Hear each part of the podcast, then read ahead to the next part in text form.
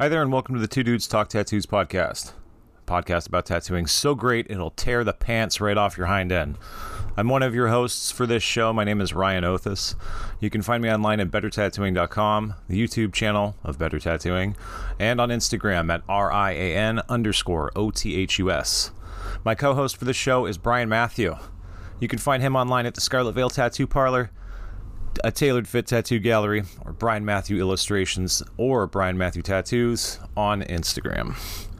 Our guest on the show today is Tony Farra Tattoos. Mr. Tony Farra. You can find him online on Instagram. It's T O N Y F A R R A Tattoos. Or you can even send him an email if you want to have a discussion with him. I think that'll be all right. It's Tony Farra Tattoos at gmail.com. He's from Long Beach, California, and he's going to be our guest today. He sent me an email DM was it private message direct post on my my photo that I put up on Instagram just a couple days ago. And when he sent it I was like hey I think he should be on the show.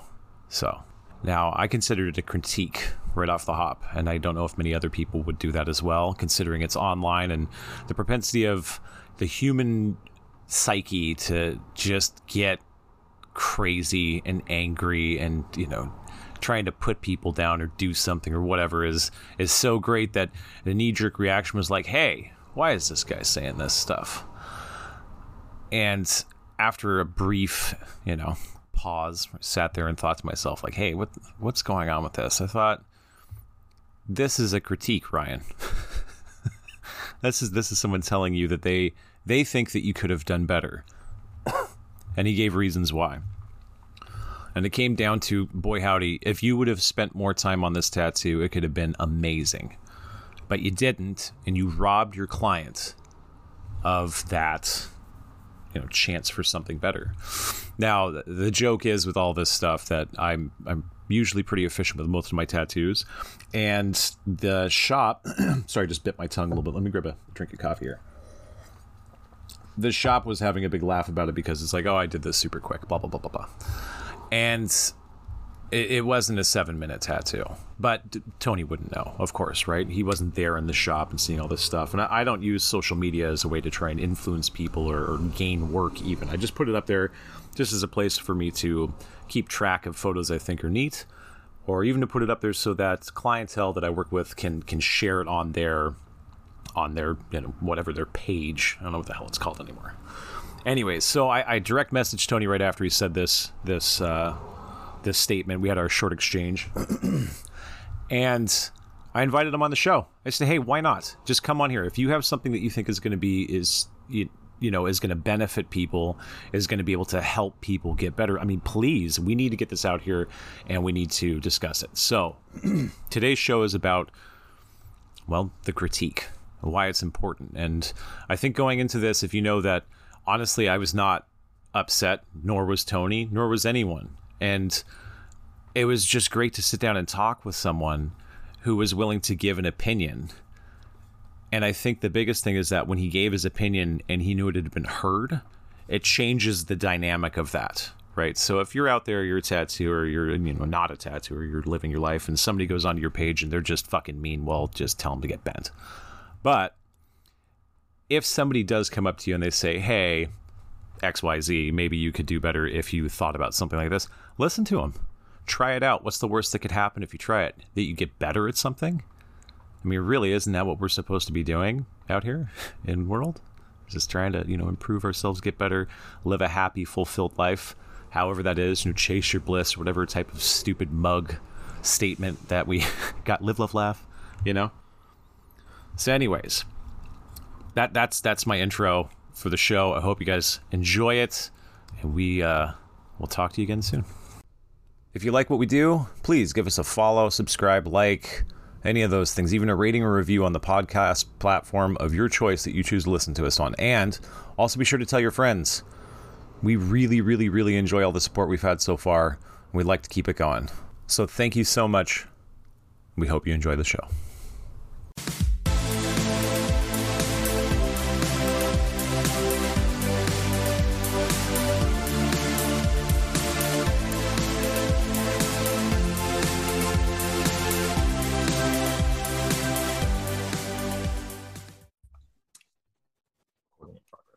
Um, o- over the past year, I've been working on um, the philosophy of tattooing in the Western world, like this kind of uh, dynamic approach to understanding and interpreting philosophy from the inside. Because everyone who's been okay. writing about it has been fucking academics outside going, I got a tattoo. I want to write a book about it. And it's been fucking weird, right? So a lot of the stuff I was reading uh, that had uh, come about from like there's like a gap. There's like 70s and the 90s, and there's a couple books in the early 2000s, and then like there's been fucking nothing past that, right? Um, right.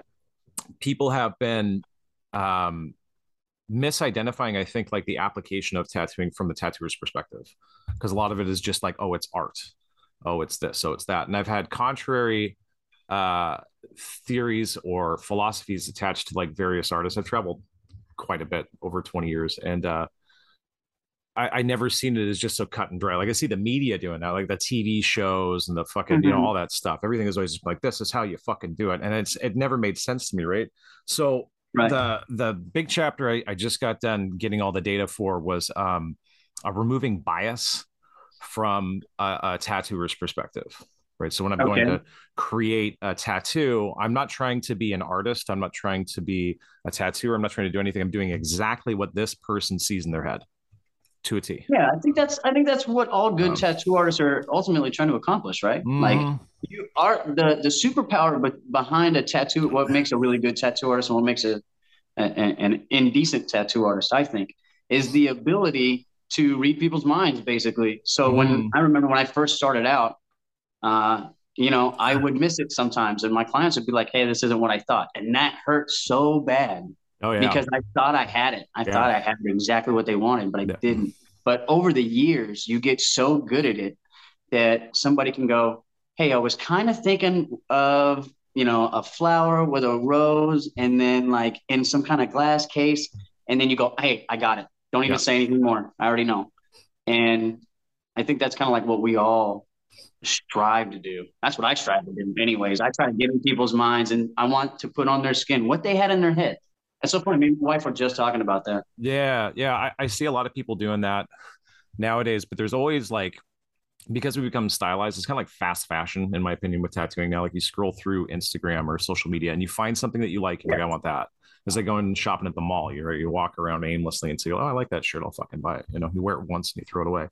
And um, I've been forcing the people if they want to work with me in essence to really dig deep and, and, understand not only why i'm doing what i'm doing so using the science stuff behind it right like i think that this will work with this because of your genetics your background your history your lifestyle etc but then also like trying to really create a more um, I guess uh, greater utility in the actual design when they're going through it because rather than just seeing something they think is hot, H A W T, right?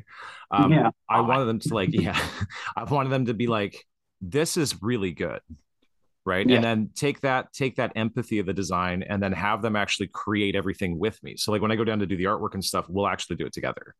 Oh yeah okay. and we do all the drawings. So they're like literally i'm just like totally removing myself and everything i do. That's why you're basically letting them use you as a tool. Exactly. Yeah. Wow that's very creative. That's very creative. That takes yeah that's so so much different.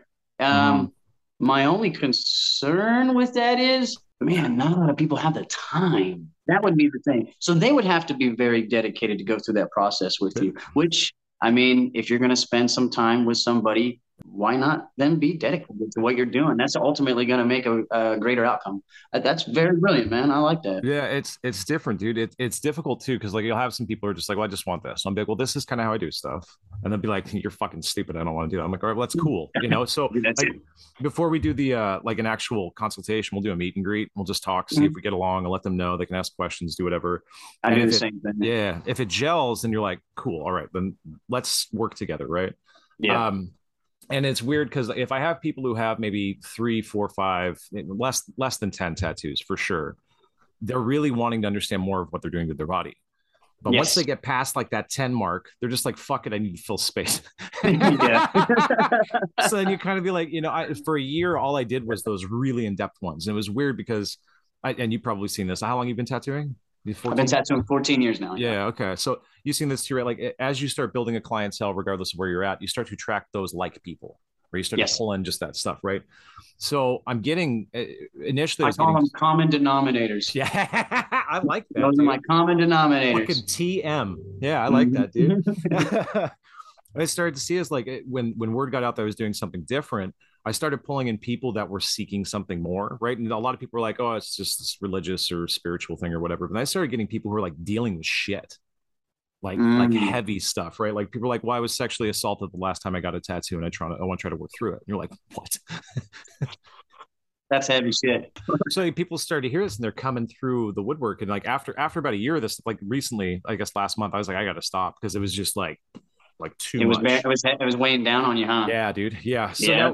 we have like I'm going back to just like straight walk in and also doing this. I have the the plethora of of ways we try to approach it. Just I think you got to balance it out you got to balance it out. If I'm hanging around with too many people, especially you know in the studio, if I have clients that are just de- depressed and down on themselves all the time, like you know those breakup tattoos, yeah, where dude, where the girl will go dye her hair and then come and get a new tattoo because she just broke up and they're just so full of negativity. Uh, being around that a lot, man, it can change you. It can really have an effect on you. Yeah, and it's like being a therapist, hearing everybody's problems all the time. Yeah, that that's one of the like you know when you first start tattooing, you grew up in it, but like a lot of us who got into it, you know, with no background or whatever. When they get into right. it, you always think it's gonna be I'm tattooing rock stars and strippers and I'm gonna be fucking, you know what I mean? And that's not how this shit goes, man. That's not how it goes. No, you got to be a, a, business Give owner, a social media manager. Give me your unstable. yeah. Oh, here's the big man himself. His his internet is going to be shit while he's here too. Nah, it's okay. Hi, Brian. Damn, you guys got started early, huh? Yeah, he, he popped on early. I was making a video. I mean, we were just shooting the shit, man. Yeah. How you doing? What's going on? Look, we almost have matching outfits on. Hey. I was gonna wear a gray oh, yeah. hat too. mm. You get the fucking woodsman out in the garage. It's 41 degrees here. So yeah, are you bear hunting or did you just get done working on your Oldsmobile? I don't understand. nice. I'm just messing with you. No, it's good. I, I, wrote to Brian earlier. I'm like, this dude just fucking. So I, am gonna I'm gonna read it here, and then we can I okay. guess maybe get back to what we were saying too. I, I put up a, a, a tattoo on Instagram. It's a, a horrible picture, and uh, Tony, our guest today, you want to do a plug here before I get to your your fucking comments? Oh, hi, I'm Tony. Um, if you would like to see my work or uh, any of my art, please look up at Tony Farra Tattoos on Instagram or Facebook that's it, man. okay, cool. So Tony wrote in on the Instagram. He says, "Really looking at this picture, though it's blurry, man, this work is not up to your usual standards. I think taking your time is the way to go. No need to rush." As as a piece of flash, that's kind of the joke. And he said, right. "Well, unfortunately, jokes on you. Poor tattoo from someone so intelligent. Disappointing, dude. I told my wife that, and she was like, "Oh my god." does she hate me now? Does she like hate me? Because my wife does that too. She like will attack somebody else if they critique critique no, me at all. No, she's she was great. She's like, man, he fucking burned you. How do you feel? I'm like, it was a little ouchy for a second. I think I want to have him on the show. She goes, oh my god, you should do that. So like text Brian. I'm like, Brian. He's like, you have such bad pictures. Brian's just like, that's the fucking theme of your Instagram. it's true though. That picture's. I really just want to like spend the day with you and show you how to use your phone. yeah, he's got a phone that has like 1080p and everything on it, and wants to. He takes his pictures while he's walking or something. Yeah, I know you're. I know you're. You're a busy man, but well, I, I, think the whole thing that I was trying to get across, and I didn't mean to be an no, asshole, no, anything no, like that. An asshole. That's what that's going to be the topic today, right?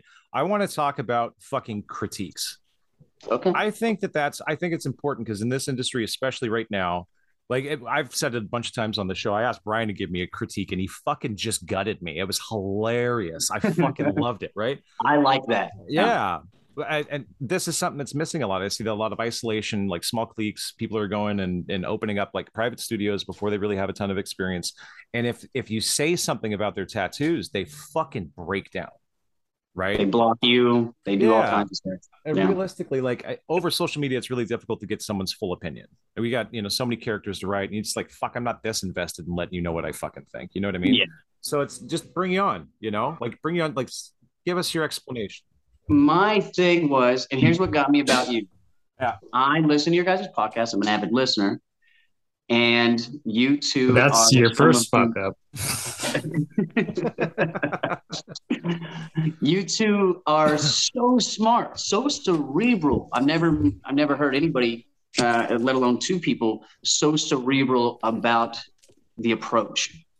Uh, so I had not seen your work for a few, like maybe two months while listening to the podcast. Had no idea um, what you had done, but I knew that you knew all the knowledge. I, I could hear it. I was like, this guy knows what the fuck he's talking about. He, he's going through, you guys are going through all the stuff and more that I didn't even know, you know? And of course, no one's ever going to know everything, mm. but um, I was genuinely surprised about your guys' knowledge. And then when I, one day I was just sitting at home, had a little bit of free time, and I started looking up your work.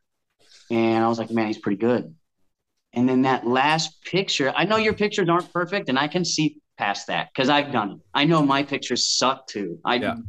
I bought a DSLR. You don't have to qualify it, dude. Fucking run this into the ground. Just you're good. I can yeah. take it. and I just noticed your caption. You did. You forgot to mention what the caption was. What was the caption on your oh, picture? Uh, piece of flash did this in seven minutes. Did this in seven minutes. That yeah. was what got me. Yeah. And I thought, now, what, was that true or was that just a joke? Oh, it was, it's an inside joke at the shop. It was not true. Oh, okay. So to me, I had no idea. Yeah. I thought maybe you really did just whip that out in like seven minutes no. and we're bragging about it. And I was like, bro, what the yeah. fuck? like, take your time, slow down. Yeah. Yeah. And as far as critiquing goes, I mean, you have to be willing to accept your faults in order to get better. Yeah. These days in social media, uh, the algorithms have got us so comfortable with just seeing what we want to hear and see. That's yeah. it. They yeah. they cater to us so much that when somebody says something that we don't like, we throw fit like a little fucking baby. and I fucking can't stand that. Get on my page. Tell me all the shit I did wrong. I know I fucking suck. No one's gonna, you know, uh, critique my stuff more than me. So bring it all on. I yeah. shaky lines, unsaturated. You know what I mean? The black looks patchy. I get it. I get it. But with the right mindset, all that critique is just going to make your tattoos better in the future. All right, I got to fix this shit. Work on yeah. now. It's time to go to work. Yeah. You know. Yeah. And uh, man, I was hoping that you didn't take it like like I was being an asshole. Like, man, you're no. so good. Like, take some time. Do better. No, totally. You got it. Yeah, I uh it kind of goes back to what we were talking about just before Brian had hopped on, right? When you're when you're getting into something and, and somebody brings in a design, and I guess to preface it with like how I was saying, like how I was how I've been doing stuff originally uh, versus like the past year. Um, yeah. When someone brought in something to me, I'll check with them. I'm like, "Do you want any changes to this?" And they're like, "No, exactly this." So things to know: it was the dude's first tattoo. Uh, okay. Uh, inner arm, he's a bit overweight. There's a lot of swelling that was going on with that stuff. A lot of like, stretching. Yeah, he's he sat like a, a friggin' champ, right? But as soon as we stopped, I gave him a wash down with some soap, and his skin went. oh my ah, fuck it, whatever. Ah. He was excited. He was jumping. He was happy. He was doing all this stuff. I snapped the picture. Everyone's like, it looks like a good tattoo. I didn't even look at the picture when I posted it. Uh-huh. And I was just like, because I you can tell. Yeah, I don't give a shit. And uh, I put it up there, but it, it, was it was fucking cool, right? Because like I know I know what the tattoo looks like. Isn't it weird? Like how much how to translate what it looks like in real life yeah. versus taking a fucking picture. Yeah, yeah, and it's it's not the same. People do videos; yeah. they use the filters, the fucking lights, all this other stuff, you know. And uh, Brian and I don't do that. We're just like, ah, fuck, let the chips fall where they may, you know? And yeah. have critiques on stuff. And I know, like, uh, we send tattoos back and forth constantly. And if mm-hmm. something's not right, we're pretty quick to tell each other, like, I don't think that was fucking good. like, Ooh. you guys are you guys are actual friends then. Yeah. That's some real friend shit right there. yeah. I'll send stuff to Brian and I'm like, it's always just like, well, here we go. Let me have it. Seventh layer of hell let's just take a stroll right through this stuff because he'll he'll let you know right off the hop, and it, it's great because having somebody who is honest with you, that you trust what they say and and yeah. how they look at it, and you know it's it's unfiltered. He doesn't like when I get critiques from Brian, he doesn't look at it from his perspective as to what he would have done. He looks at just technically. That looks yeah. wrong. That looks wrong. That looks wrong. Fix that. No, okay, yeah, that makes sense. You know, and uh There's only been one time with Brian where I'm like, hey, you missed a fucking line. He's like, Whoops. oh shit, yeah, man. it was some silly. It was like way back in the background. I don't know mm-hmm. why. It's just like the very first second my eyes had locked onto that. It was the first thing I seen. I was like, bup, bup, bup. he just just like, fix it next time, you know. Um, that goes down to the to this. I think that, that the industry, just like you said, it's it's we don't know how to take criticism. Yeah. And when when you wrote what you wrote, I knew exactly where you're coming from, right? And I was like, that's mm. it's fucking honest. I don't th- I didn't think you were just pulling and being a dick and just being like, oh, you know, I'm Thank better. You. And it's you. like, no. dude, I, I I felt I felt like an asshole as soon as you DM'd me. I was like, ah, shit. Like right when I saw the DM pop up, I was like, fuck me, dude. I just, I sh- I never open my mouth, and the one time I do, god damn it. But luckily, dude, you were so nice oh, and thanks, willing to talk about it, and that's that's that's awesome. That shows what kind of uh, character that you have. Oh, thanks, man. I'm fucking. No, I think it's it, it's something that we need to do, and this is something with I, have noticed in piercers. You know, like piercers. I'm not drinking today, Brian, at all. I'm fucking sober. So nice. with piercers, when you do a piercing and you put it up online, your APP certified not or whatever, right? If something's off a piercer, would be like that's fucking off by 0.03 mil. And they're not saying it like they are kind of being dicks most of the time when they're doing it but there's like this collective understanding where people are just like no it needs to be fucking perfect right? And they push and they yeah. push and they push and they push. And i don't see that in tattooing at all. We need it, we need it though. Yeah. You go into a we shop and, you know i mean apples and oranges you, you go into a shop there's a five tattooers who all been tattooing less than five years and they're all working and everything that they say is that's great yeah they just kind of kiss ass because yeah. Well, you know what I've noticed too, uh, in in my experience, I have a couple of friends that aren't tattoo artists. I have one friend that's a graffiti artist, and another friend that's a a, a code programmer, mm. and they give me some of the best critiques that I've ever had. So that's I don't even turn to tattoo artists that much anymore. I turn to people in other fields, specifically the graffiti artist. His name's Ryan, and he'll look at something, and he's not a tattoo artist at all has no interest. He has mm. a few, but not heavily tattooed. And he can tell me right where I fucked up every time without fail, just like Brian does for you. Mm. Um, but man, I get nervous sending him shit because he really roasts the shit out of me. he really, I gotta like have a good day going.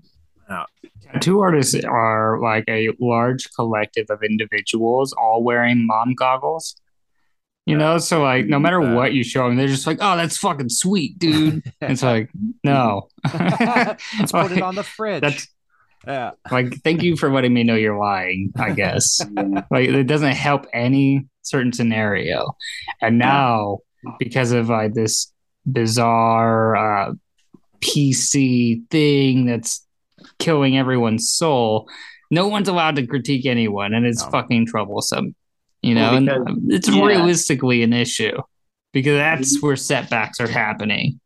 You know, if you could just walk into any random shop and be like, "Your work looks like shit, fix it," and then they'd just be cool with it, yeah. right? Like, imagine that scenario. That Tattoo shops would be so much fucking better. It's just it irks me. I can't stand it.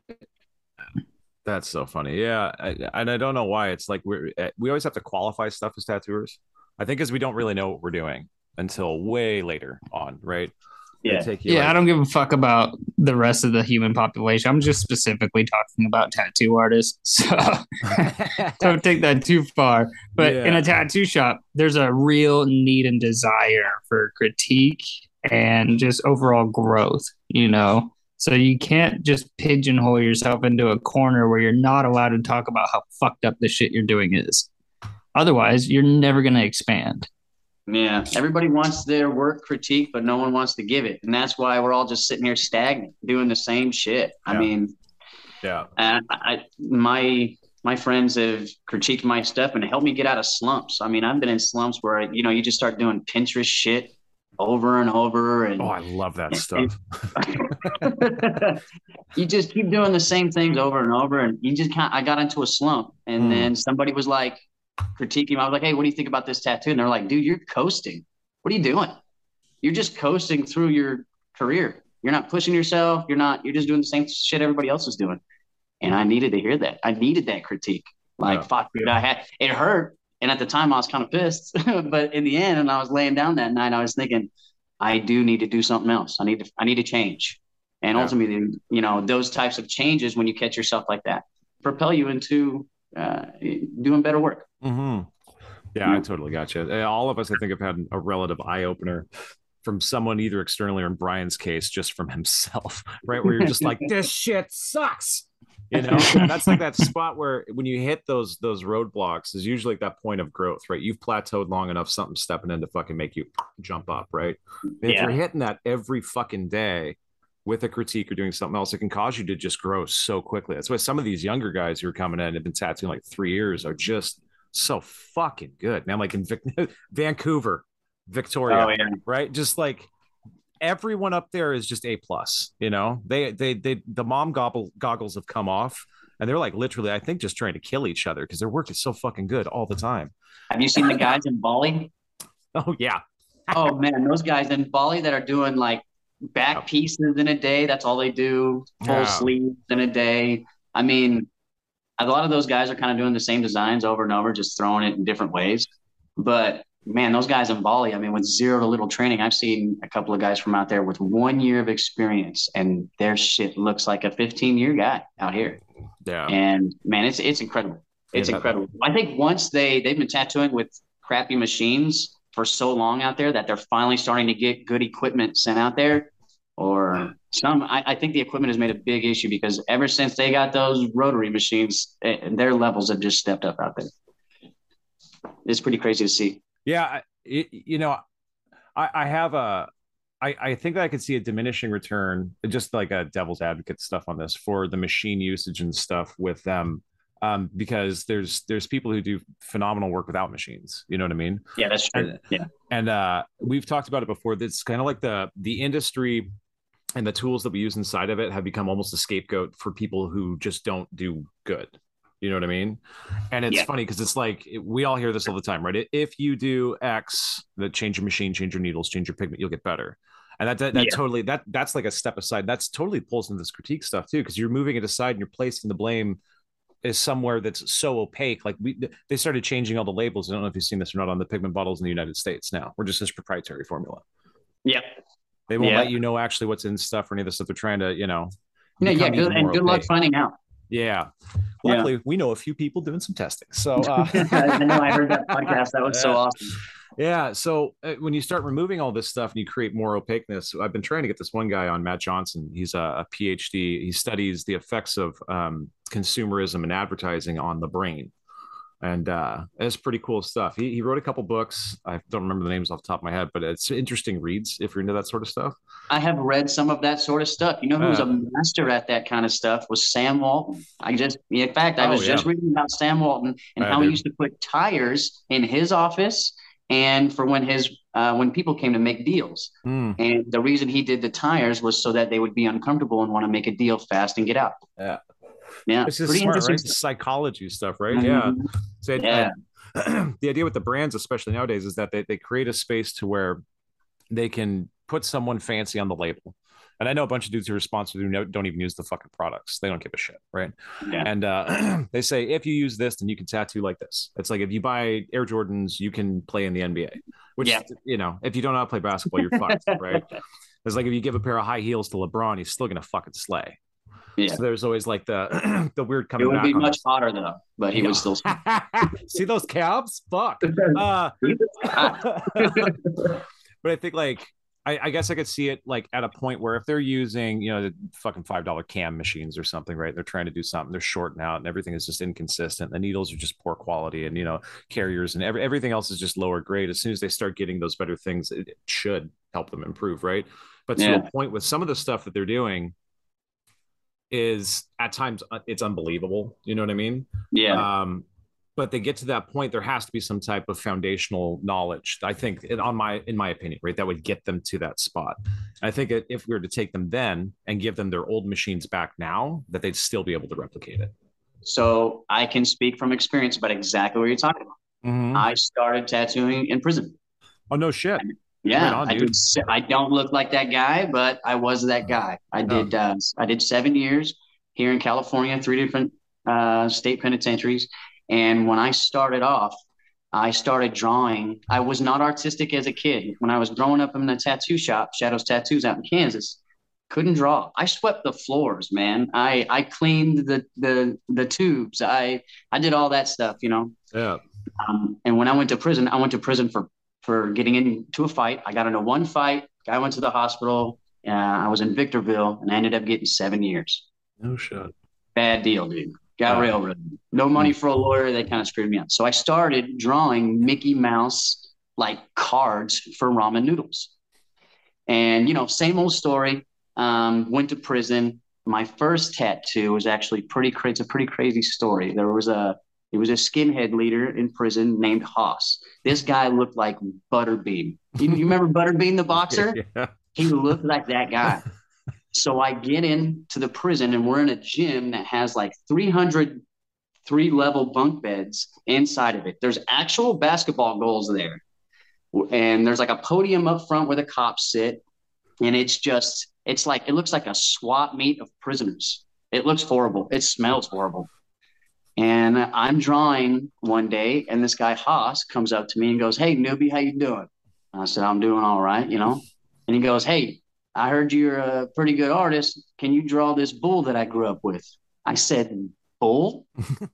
you grew up with a bull? That's how big this motherfucker was."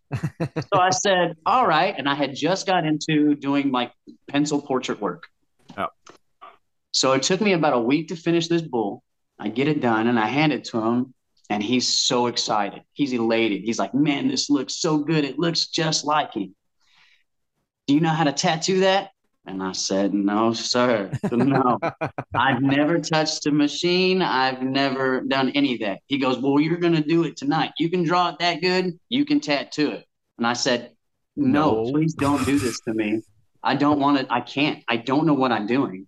And he goes, well, I'm gonna get you this stuff and we're gonna do it tonight. I couldn't say no. This guy was like way up there. I, am gonna die. I'm new, dude. I've only been here for like a week.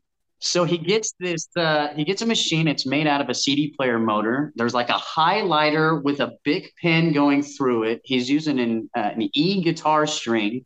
We got it hooked up to some battery pack that's in a sweatband, and we start tattooing at 2 a.m with a headlamp on in the dark and everything while everybody else is asleep.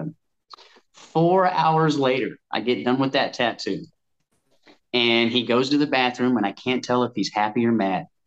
And I hear him yelling because he's in there washing it off. And he's starting to wake everybody up. And I'm thinking, oh no, if I do something that wakes everybody up in this jail, in this prison, I'm fucked. I'm going to be the least popular person ever. He's walking towards me. He's walking towards me. And you know how like big people kind of walk leaning forward? He's oh, yeah. walking like that real fast, closer and closer. And I think, well, if I hit him first, I'm I there's I'm not going to survive. But if I can just take one hit from him and I survive, and then I hit him once, I'll get some respect. Uh, he closer and closer, and he wraps his arm around me and he gives me a bear hug. Oh, that's nice. And I said, thank fucking God. and I tattooed like that for the rest of my seven years in, in prison. In fact, I still have my date book with all my appointments and everything. Oh, sure. And then I got out and I learned how to use a real machine. I went through an apprenticeship in Whittier, California.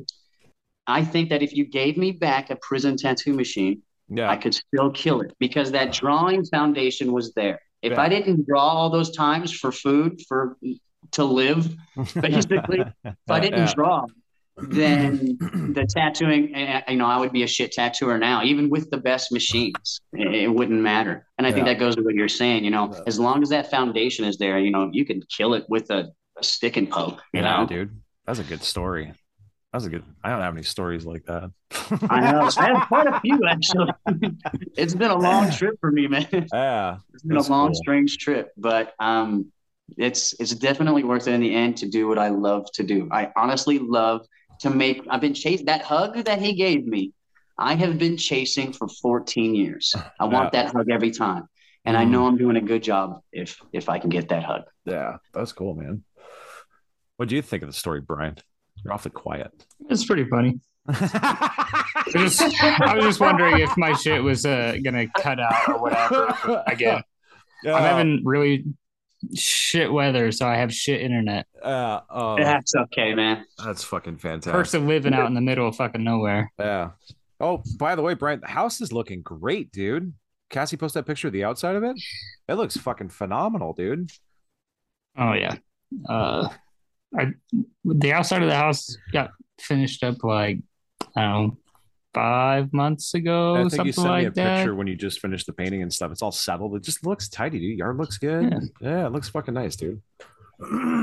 Took that old beat up piece of shit, and made her shine. Yeah. Yeah, no, it's just the inside. it's rough. That's fucking cool. Well, last week I got I've been getting super drunk on the show. I figured I was actually gonna try to do one sober. Um, but we started answering uh, Hey, questions. I know, dude. Not, I haven't had a, a drop alcohol in like four days. Can you fucking believe that shit? I'm like betraying my Irish uh, uh, heritage here. Um, but we had uh, we had started doing the the the question from that guy, and I didn't hit record because I'm a fucking idiot. Mm, And uh, I was wondering, do you want to do you want to pile through that again? We have uh, might as well. I can't fucking remember it. So we'll approach it. Get here, Tony. Do you want to do you want to try to do a, a listener question with us? yeah, sure. Whatever you guys got. I'm down. We'll do, do this question, then we'll fucking cut for commercial and, and have a little chat. So, Okay. um, I'll send the pictures. I'll share screen here in a second. But I'm just going to read out the uh, the email that we got. It's, it's kind of a long one, so I'll condense it down. Big fan of the show, says Mike Scott. I've been in an apprenticeship under an old school guy. It's been difficult getting any straight answers on basically everything. It seems. I feel bad because I'm expecting a certain amount of skill slash knowledge to learn from him, and I find myself looking online for answers. On to my question. I've been tattooing my leg for a while now. It's almost completely out of space. I've Been approaching it, blah, blah, blah, blah, blah. Major issues I'm running into now is color packing because he's comfortable with his line work, evidently. I can't figure out if it's getting overworked, if I'm having a reaction to the pigment, or if I've given myself an infection or any combination of those above. He's been fucking around with his power. He uses some British coil. Remember, we looked those up. They're like thousand thousand pound British coil. That's Right. fancy. Uh, Fancy. yes. Oh, it's absolutely amazing. Uh, he he sent some pictures. He's like, the color just looks like shit. How do I fix it? So I will pull up a couple of the pictures here. Two better. I guess we solved it. It's all done. Um, here is oh, here is our our tattoos. So we've got one here. It's a bird. Evidently, it's on the leg. Pearlescent white skin. You can see how that's healing up. And then here is a beveled star. We'll put these photos up on the podcast. So we can have it up there too. whew. So, You know what I don't understand about the star? mm, what what are these black chunks in the lime green? What happened there? yeah, yeah. Like yeah. I know uh, how you fucked the rest up, but how did you get this black in the lime green? Yeah, it looks to me like you bear is a berry and flick, right? If we're looking at that outside the top right hand line, you can see the line like it's a liner. It looks like it's being used, same grouping on the outside there, and you can see it hitting and flicking out. And I think he tried to flick at the tip and maybe skipped in. Hmm. It looks like he used the same. It looks like he used the same needle for the whole tattoo. Yeah, and he is just. I mean, right here at the bottom left, I can see. Uh, he really dug himself a, mir- a, a trench right there. Yeah, same with that top Mhm. center. The whole thing is just gore. Yeah. There's like a big black dot at the top center too. Is that what you were talking about? That black. Yeah, it's just it's just random ass black right in the lime green. It looked like he dropped the machine on himself right there. you can see a flick. You can see the the angle of it starting to turn as it comes around, right? So if this is Yeah. looking down the camera isn't backwards, right or left handed, he's flicking down. He hasn't posi- repositioned his wrist, and when he got up to the top, he ended up trying to flick into the tip. Right, you can see a skip over. yeah. I'm seeing that. That that's that's bad. So in a That fundamental way, Yeah. It looks like a combination of uh, overworking, um, going too fast, and maybe hanging your needle out a little bit too far and just chewing up that skin looks like it's a bit and far. not right? paying attention. I mean, you, I don't understand. I mean, I did it too, and I don't even understand how I did it. How you just leave gaps Yeah. and not saturated. I don't know how when I when I started tattooing, I didn't understand saturation, but now that I do, I constantly ask myself, how did I miss that? And it looks like this guy kind of. I wonder what he was looking at, what his reference image was.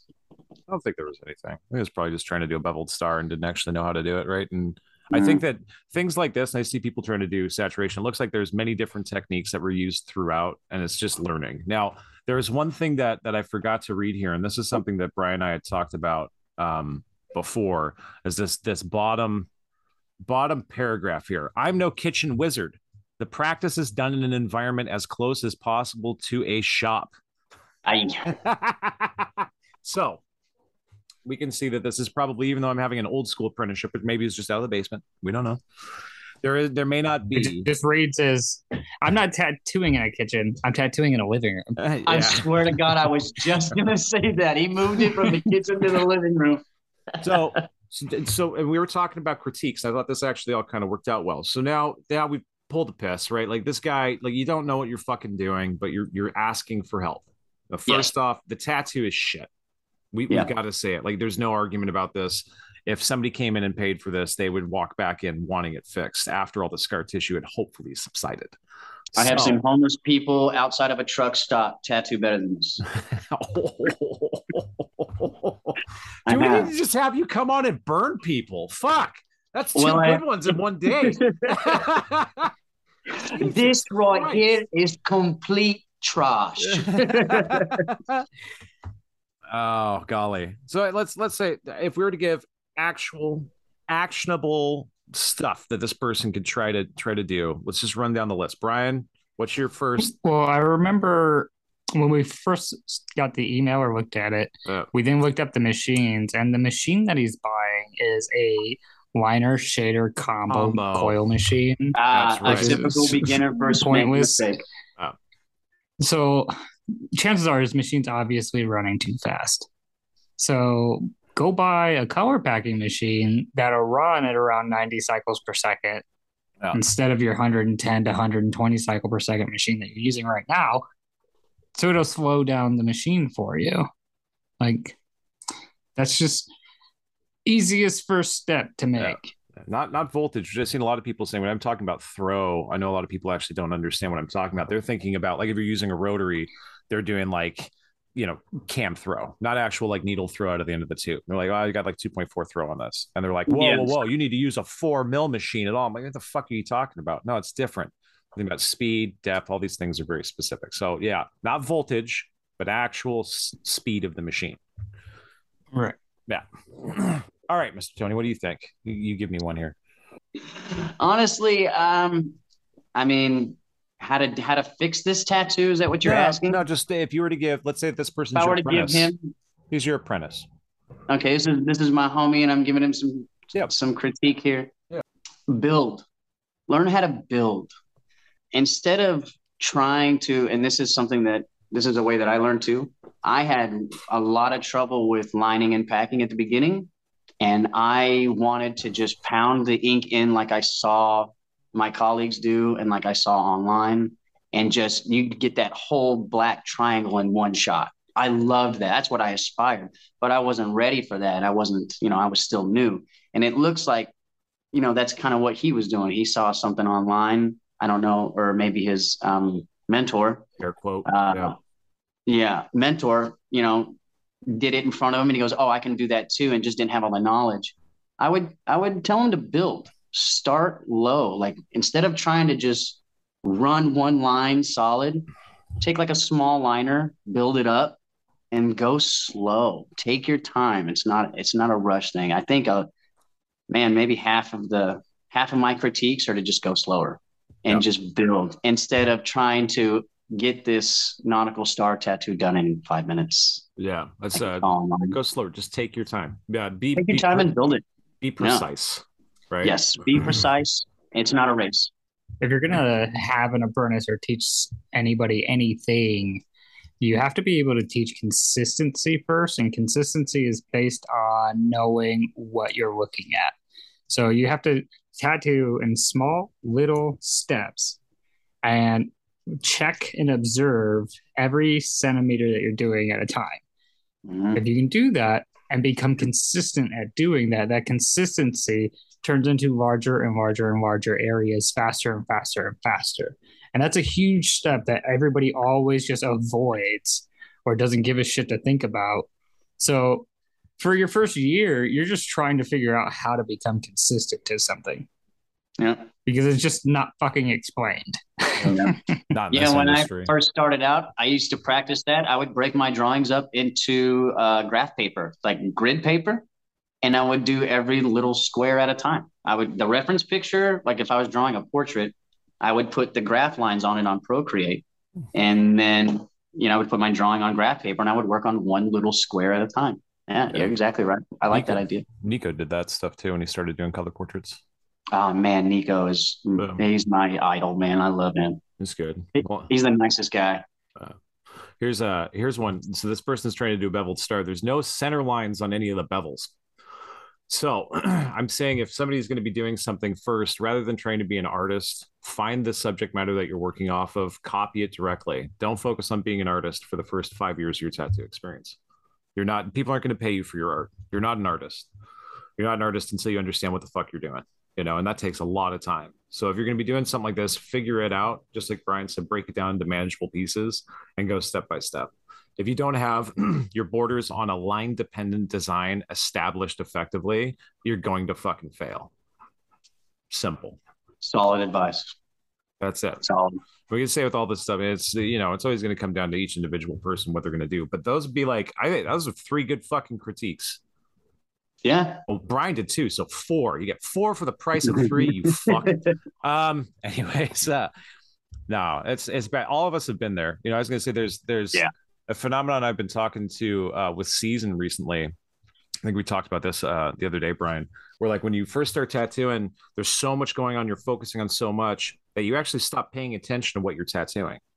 Your eyes blank out, and you're just kind of running by feel at that time. Like you're not fully aware and present of stuff. And it takes time to notice that that's happening. You have to be constantly aware and watching what the fuck is going on. Make sure your eyes don't get tired. Like we have the eye exercises that we tell everyone to do is, you know, every hour you got to take a break, go outside, look at something as far away as you can see, somewhere half that distance, half that distance back, and then look at your hand up close and do that like 10, 15 times. It'll help the eye muscles relax and help open up that stuff so that you can like focus again. And if you're sitting here, especially when you're new, fuck man, it takes forever to do shit. you know, you Yeah. gotta relax your fucking eyes every once in a while. Anyways, yeah, what's up? Have you ever been concentrating so much that a tear just comes out of your eye for no Oh, reason? yeah, I've gone blind. Yeah, I've gone blind. I had migraine so bad, sometimes. my entire vision became artifacts, like little small colorful triangles and rainbow patterns and stuff. And it just slowly went into I had this little tunnel vision space. People pay for that, bro. Fuck. That was yeah. I was, I was like, is this an acid flashback? And I see my optometrist. He's like, no, you have an eye grain. And I'm like, what? He's like, you have an ocular migraine. I'm like, fuck. He's like, what do you do? I'm like, tattooing. He's like, well, that makes sense. okay, thanks, Doc. I do this. I, I take a step back probably every five minutes while I'm tattooing. I must look like a crazy madman, but about every five minutes, I roll the chair back. Yeah. And you guys do that too? No, I I, I get up, move. No, If I stay in it too long, I, I, I'll lose the overall big picture. you get fucking pigeonholed. You fall into that Yes. little thing. It's like this isn't right, and then you just Yeah. obsess over it. Yeah, It used to lead. It used to lead me to overworking too. Yeah. You know, it used to be a real problem. That's why I have to take a step back every about five minutes and how how long did it take you to learn that? uh five years. if you look at my first five years worth of work, which is not that great, uh, you can see what I was doing wrong. oh yeah, dude. You can All see of it. us are like that. Fuck. But my therapist actually told me to do that. Hmm. Yeah. And my therapist was like, uh, you know, I was like, I'm not getting, I know what I need to do, but the outcome is just not happening. Ah. And sh- she was like, dude, just take a step back every five minutes. And I've been doing that ever since. I've been doing that for a long time now. Yeah. All tattooers have some degree of OCD. like Oh, straight yeah. up. you have to, right? You have to. Yeah. Brian's pumpkins. I mean, it's just like the most OCD artist I've ever met in my entire fucking life. He's like, I'm gonna give it a go. He carves out this fucking just amazing thing. It's these crazy ideas. Ah, That's I'll do what I the love, next one. I'm like, what the fuck? That's perfect. He's like, nah, it's not. Like it's perfect because I couldn't do it. So therefore the bar is way out of reach. I'm just like, fuck. Yeah, he's like looking at some professional pumpkin carvers being like, man, that's better than mine. I can fucking I'll get him one day. Ah, fucking rock and roll. Fucking How are you gonna do it?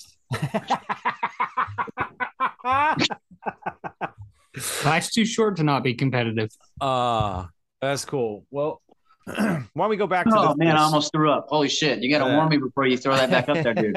go back to the first picture of the same fella, and we got this bird, burb, and uh, identifying it here. There is, I mean, throughout the tattoo, there's massive amounts of scar tissue, massive, massive. You can see down here if I zoom in, you see chop Ooh. marks from mag, right? Yeah, Fluttered, left skin, oversaturated. You know, uh, line work is all blown out. It's way oversaturated. I shouldn't say blowout. It's leaky as fuck. Um, and then the center part of this bird is just something else. It looks, it looks like, it looks like it got burnt with a blowtorch. it looks like there's another baby bird trying to escape out of it. That's rough. That's rough. And I It's think rough. what did we what did we come up with last time, Brian? When we were looking at this, what did we identify? Uh, well, so like the big issues here are like where he's got darks, the skin's a lot better, obviously, than where he's using light colors, the lime green, this super bright sky blue, etc. So he's just running into that issue of overworking because he's not understanding that he's already met his max there, right? Yeah. Like when you're working with lighter colors, especially starting off, they bleed or weep a lot more than darker colors. Um, So when newbies see that, they don't understand that it's already been successfully tattooed. So then they'll just go again and go again and go again until they're convinced that they've got the ink there in the skin. Yeah. And realistically, that's probably what this guy is doing. it's just way overworked. Yeah, I can see completely the, agree. uh, yeah. Lime green. You remember like the first time you ever used lime green? You And put it it was in. about the You put same it in. result as that. Uh, you put it in and you see it and you know that it's there and then it starts to weep. And then Mhm. as you're doing stuff, you go, I fuck, I can't see it anymore. You start to panic. What was that? I think it was uh was it Intenze that they're lime green like way back there, the millennium shit, like back in early aughts. And then it's just like you put it in and it would look just like chewed hamburger, but if you left it the fuck alone, it would heal bright as shit. Yeah. Yeah, that's one of those tricks that those uh, those light inks play. You're exactly right. You just you you can't see it. You have to believe it's there. yeah. you know, Have Yeah, faith, it's, it's almost like Je- it's almost like Jesus. You don't see it, Have. but you know it's there. Hallelujah. Yeah. And you just got to leave it alone. So, uh, if I were to give this guy a piece of advice, Yeah. I had this rule when this happened to me. Um, actually, an old school tattoo artist. Um, uh, I can't remember his name right now, but he told me set it and forget it when it comes to lighter inks. So, you know, you're going to run your patch of lime green or whatever, and then forget it, move on to something else, and come back later when it starts to show up because it needs time to settle. Mm. And if you keep constantly working and you get pigeonholed like I used to get, you get pigeonholed on it like, oh, there's not some in this area. Oh, there's not some lime green in this area. And You do exactly what Brian was talking about. You just keep pounding that shit in there. And then this, this is what happens. Then you've gone too far into the deep end. Yeah. So just sit it and forget it and come back to it in five minutes. Oh, that's good fucking advice. Yeah, and we should uh we should note with this stuff if you're gonna have a light tone color, what you're gonna want to do with any of the pigments that you're looking at is uh check. They're, they're going to be a tint value range where they're going to have a base tone. They're going to be adding white to it one way or another, or another type of color that may be predispersed mixed with white. That's going to scale up that volume of that Yeah. tint, make it look brighter. Yeah. So the more the more white, if it's going to be zinc oxide or TiO2 or barium sulfate or whatever else they're going to be putting in there, if you have high quantities of that stuff, it's going to take a while for the skin to just calm down and allow enough light in once that pooling happens so it can reflect and refract off of everything in there and come back out and you can actually see it. Yeah. Exactly right. Yeah. Okay. What I used to do early on was uh, you do one pass with whatever color you're using, then just throw a paper towel over it and spray it with some cold ass water. Yeah. Give it like two minutes and then take that back off. Generally, you'll be able to see what's there and not there. Yeah. Also, Absolutely. great advice. Great Yeah. advice. I never thought about that. We do the the science behind it. Use cold water causes constriction, right? It's like icing uh, a sports injury or something. It's going Right. to decrease the volume of actual exit that's going to be exiting the wound that you've just created. It's a super cheap and effective way. That's yep. fucking awesome. You don't want to pull out ice and put it on there. Don't do that. That's fucking stupid. the cold water stuff is great, man. Yeah, keep a keep a squirt bottle in the fridge. Don't fucking do that, you psychopaths. No, just just room temperature water is fine. It's 20 degrees colder on right. average than what your fucking body is. Yeah. Good fucking advice. There you go. Uh, Mike, Mike Scott. Yeah, Mr. Mike. There you go. You, you Mike the... Scott is yeah, Mike Scott. Why does that sound familiar? Isn't that the dude from The Office? Yeah, that's what I was gonna say. Isn't his name Mike? Is this guy trying to play a trick on us? Or? I've never, I've never seen The Office. Is it good? Pretty good. The British which better, version you watch. Uh, right. Yeah, there's a British version um, with that one guy. I forget his name. He's pr- pretty popular now too. Um, that's pretty good. Um, the American version is good if you're really stoned. The problem is, it was a British comedy, and British comedy is so dry and well executed. Once they switched it to American and they were like, aha, we have to make it American, then it's like incredibly misogynistic and stupid. like it took a weird turn. Yeah. so right. the American version is way more awkward than the actual British version. Yeah. It's really strange. Either way, watch them both. Watch them both.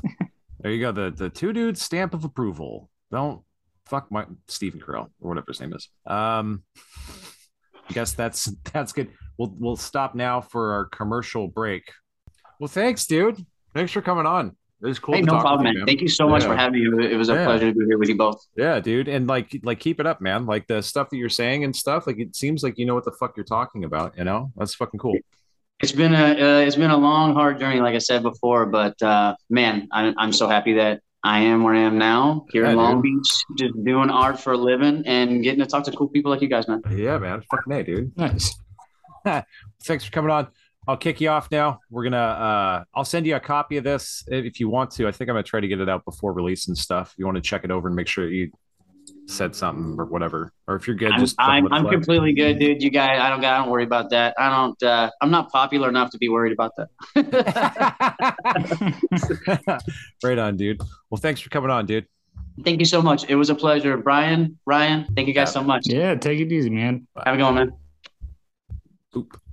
Well, that was fun. yeah like it when somebody comes on and just talks like heavy shit. Yeah, this is fucking good, man. I was thinking that we could do that. Everyone has like a call and Oh, we'll listen to your messages. Like we have those things and shit too, right? And I was like, well, fuck. Why don't we just like have the fucking open invitation? Come on in. Join the join Makes the sense. round table of our awesome show. Hmm. I think it's cool. Plus, it's it was more like foreboding in this regard because, like, oh, you want to talk shit? Come on the show yeah, man. Yeah, that's what I said. It's it's fine, you know. He's like, yeah, and his his. I know his whole argument was like, if he would have taken more time, that could have been way cooler. I, I know it, right? It just seemed disappointing to him. Like you said, it was so average, it bothered him. I thought that was fucking it's great. an anchor. It's an anchor. It's a it was a piece of flash. It was literally a Pinterest piece of flash brought in. I'm like, do you want changes? He goes, Nope. All right, perfect. it took me like fucking 30 minutes. Yeah, I mean, like, what the fuck else are you gonna do? Yeah. Yeah. Brooke was having a, a thing like that and she, trying like really hard to figure out this anchor cover up thing. And I was like, Brooke, for fuck's sake. and I just drew it for her. it took like two minutes. I was like, it's an anchor, it's there, it's done. Move just on with your day. Draw something else. Yeah, don't stress so much, right? I think that's uh, another thing that we lack in the industry, right? Is for forethought and afterthought. You know, like we dump so much time and effort into something trying to make it as best as possible, but then like we're never thinking about what the tattoo is going to look like in 10 fucking years. It's like this is going to be the best for right. social media right now. Like you'll never see anything better than this. And then you see it three months later, and it's a hot turd. Well, technique aside, there's just tattooing and then there's art. Anyways, I guess I actually speak further on that. That fucking puppy dog that you did this week is fucking phenomenal.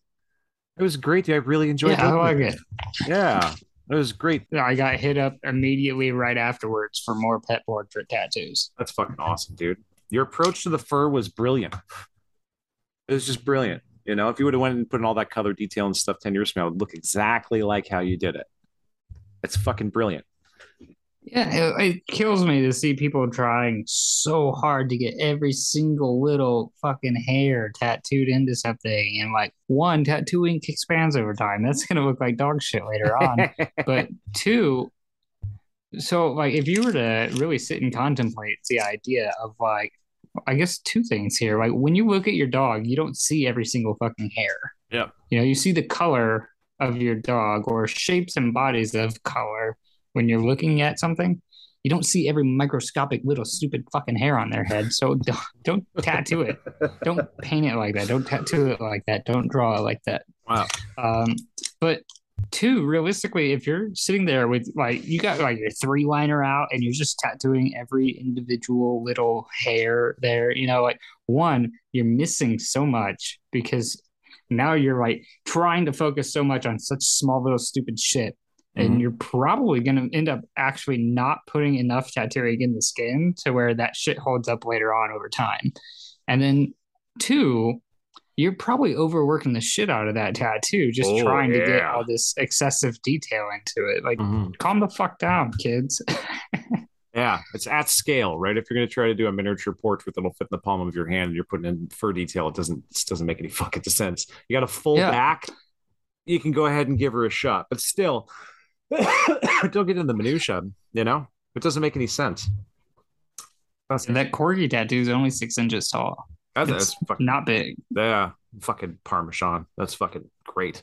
I see. I, I was just yeah. It made me happy to look at it. That fucking dog. And I love the with you especially like the first rule of portraiture and, and uh, fine art. If you're going to be doing it, is the detail has to be on a focal point, right? And those eyes and those glasses you slayed right. on. Those are such good, high detail, very focused things that you can put the time into, and it pushes the viewer's eyes right into that fucking that face. It's awesome, really well done. Yeah, she uh, she posted. She took the picture of her dog and then uh, posted it on Facebook, and I was like, that would be such a killer tattoo. No I was shit. like, just just like position the the caricature of it, etc. I was like, we just got to tattoo it. Did up the drawing, sent it off. Cold calling. That's cold call sale. That's fucking awesome, dude. This picture's so good. I want to do a tattoo of it, but you got to pay me. Produce it and I'll seduce. That's fucking great, dude. Oh, anything else cool happened this week? Uh don't remember. I went to a new cigar lounge in town. It was nice. pretty fucking rad. That's cool. Yeah, they just opened up like two weeks ago or something like that. Super modern. Uh, you walk in, it feels more like it would be a Starbucks than a cigar lounge. Oh, but they yeah. have like this really amazing collection of um, small crafter cigars, essentially. Oh, so they're cool. not like huge popular known brands. They're like yeah. smaller still like hand rolled and handmade artisan style cigars. cigars and shit. Yeah. Right. Yeah. Super good. That's cool. They have like the leather chairs, wing backs or otherwise. You can sit there and have some fucking scotch and smoke a cigar, or was it just just the purchase yeah, place? Yeah. Oh, nice. That's fucking. Now you get to hang out, smoke it, shoot the shit, etc. It's a pretty sweet little spot. Feel fucking classy, right for an Irish boy. Ooh. That's cool, man. What happened to my end this week? I I didn't do much. I, I had to take Thursday off because I had a big cancellation, so I just like kind of moved some stuff around. And Friday I went up. I uh, got a chance to start finishing up some artwork. I'm gonna send you over a copy of it actually afterwards here, of um this that Sandman tattoo. Remember I was talking to you about before? Oh, nice. Yeah, actually, I'll send it to you right now. Share my fucking screen so you can see this fucking silly crap. I gotta finish it up. It's definitely a Sandman. Get a little fucking skull thingy, whatever the fuck she said it is. Copper blend off on the mask. A little bit of etching. She wants it more realistic. So this is like the first draft. I got to finish it up and actually make it look cool. But all right, yeah. This this is taking such a wild left turn. Yeah, yeah, dude. I thought it was going to be somewhat relatively neo trad, and then we went to a more traditional look, and then we went super realistic, and then I did painterly. I did 50 iterations of this tattoo until we settled on this. 50. Nice. Just, you know, it's all right. It's pretty simple. I like the first one I did more, you know? the painterly one with the fucking gold accents and the green and that's how it always goes because that first one is when you're like the most like enthralled on the idea you're just like hell yes and then you give it your all and then it gets shot down they're just like no I think I spent like 15 hours fucking doing that digital painting, and it was it was I was super excited about it. I thought it was fucking awesome, you know. And then it just kept getting hard nose coming back, and uh, and we settled on this one on the Saturday, Saturday night. We came in, we were supposed to do the tattoo, and I showed her what I had, and she's like, "I don't fucking like it." I was like, "Fuck." so we sat down and worked through this for a couple hours, and I had her just there, and she's like, "Do this and change this," and blah blah blah. And that's what we ended up with. She's cool with it. And then I finished up a sleeve with the last setting on. Remember, I told you about this. I think like last year, I was doing these super drawn out tattoos where like I'll go and I'll do the the soft tones that I want to see soft like five years from now first. Right And I'll do like some line work, and I'll do like mid tones, and then you know at the end of it, we'll do the highlights in the black. We did the final line work and highlights on this tattoo 18 months after we started, and it looks fucking rad. Let it heal Nice. up. Yeah, three weeks from now, I'll grab a nice healed picture of it, you know, healed, air quote, healed, and uh get it done. It's fucking cool, man. It worked. The uh we hypothesis. just like i'm gonna send you some youtube videos on like just to take a picture with your phone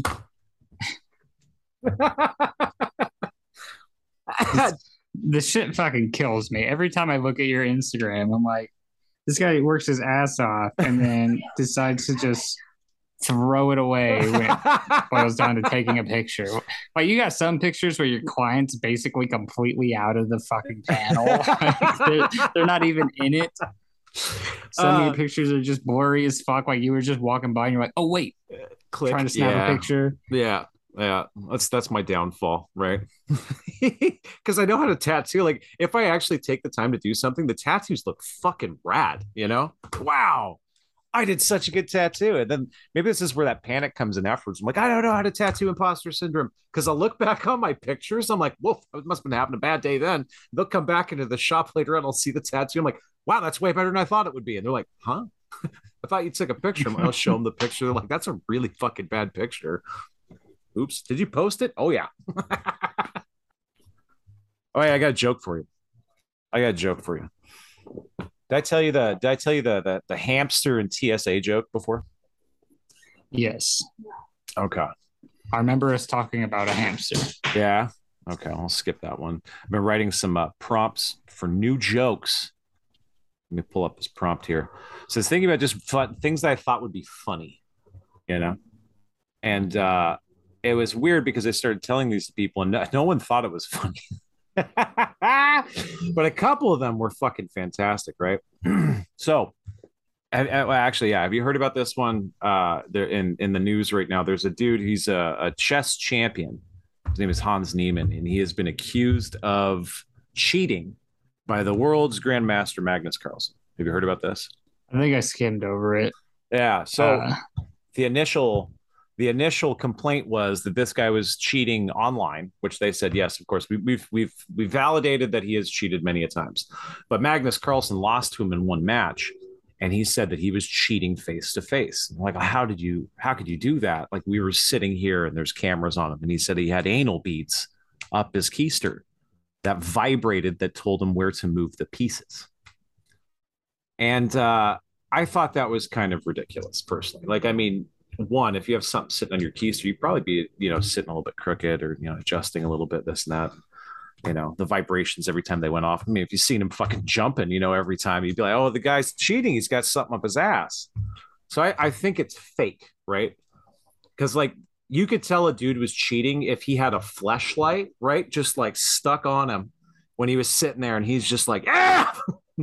that would be easy to determine, right? And so I was thinking about other sex toys that you could use in this entire setup. And uh, I, I think with every single one of them, I don't think that you could utilize it in chess. who? Okay, so the guy that's accusing him of cheating is the one that came up with the anal bead scenario. Yeah. Like, why is that your first go-to? Like, he couldn't have been wearing a toe ring that vibrated. yeah, something, right? No, they have them. I think that they might have them the fucking stripped down to their skivvies before they come out because it's fucking chess. Chess is war. we're gonna come out and fucking make war. We don't want to have any hidden weapons. Makes no sense. I don't. This is why I skimmed over it because like it's chess. Who gives a fuck? So in saying that as well, there's a prompt. Have you ever loved someone so much you wanted to super glue your genitals into or on theirs? I I'm really worried about where you spend your time on the internet. your face was fucking awesome, dude. Okay, last one. Last one, right? Oprah in Guantanamo Bay as a torture person. I just think that's funny. What if Oprah was an interrogator? I don't think she'd have the stomach for it. Guantanamo Bay. But what if she did? What I bet, man, she might be just a ballsy chick. You don't know. She just be like, yeah, fuck, let's do this, right? She's clit up, let's go. And she just fucking walks in there and is like, hi, look under your seat. Pull out some fucking electrodes. You get an electrode. You just fucking, just fucking light that guy up. I bet you she could get confessions faster than anyone else. Ayo. All right. We will never do this skit again. this is where my brain has been going, dude. I sat down one one night, uh, like two or three months ago, maybe it was earlier in the year with season, and I was just like stream of consciousness, just writing down random one sentence fucking things.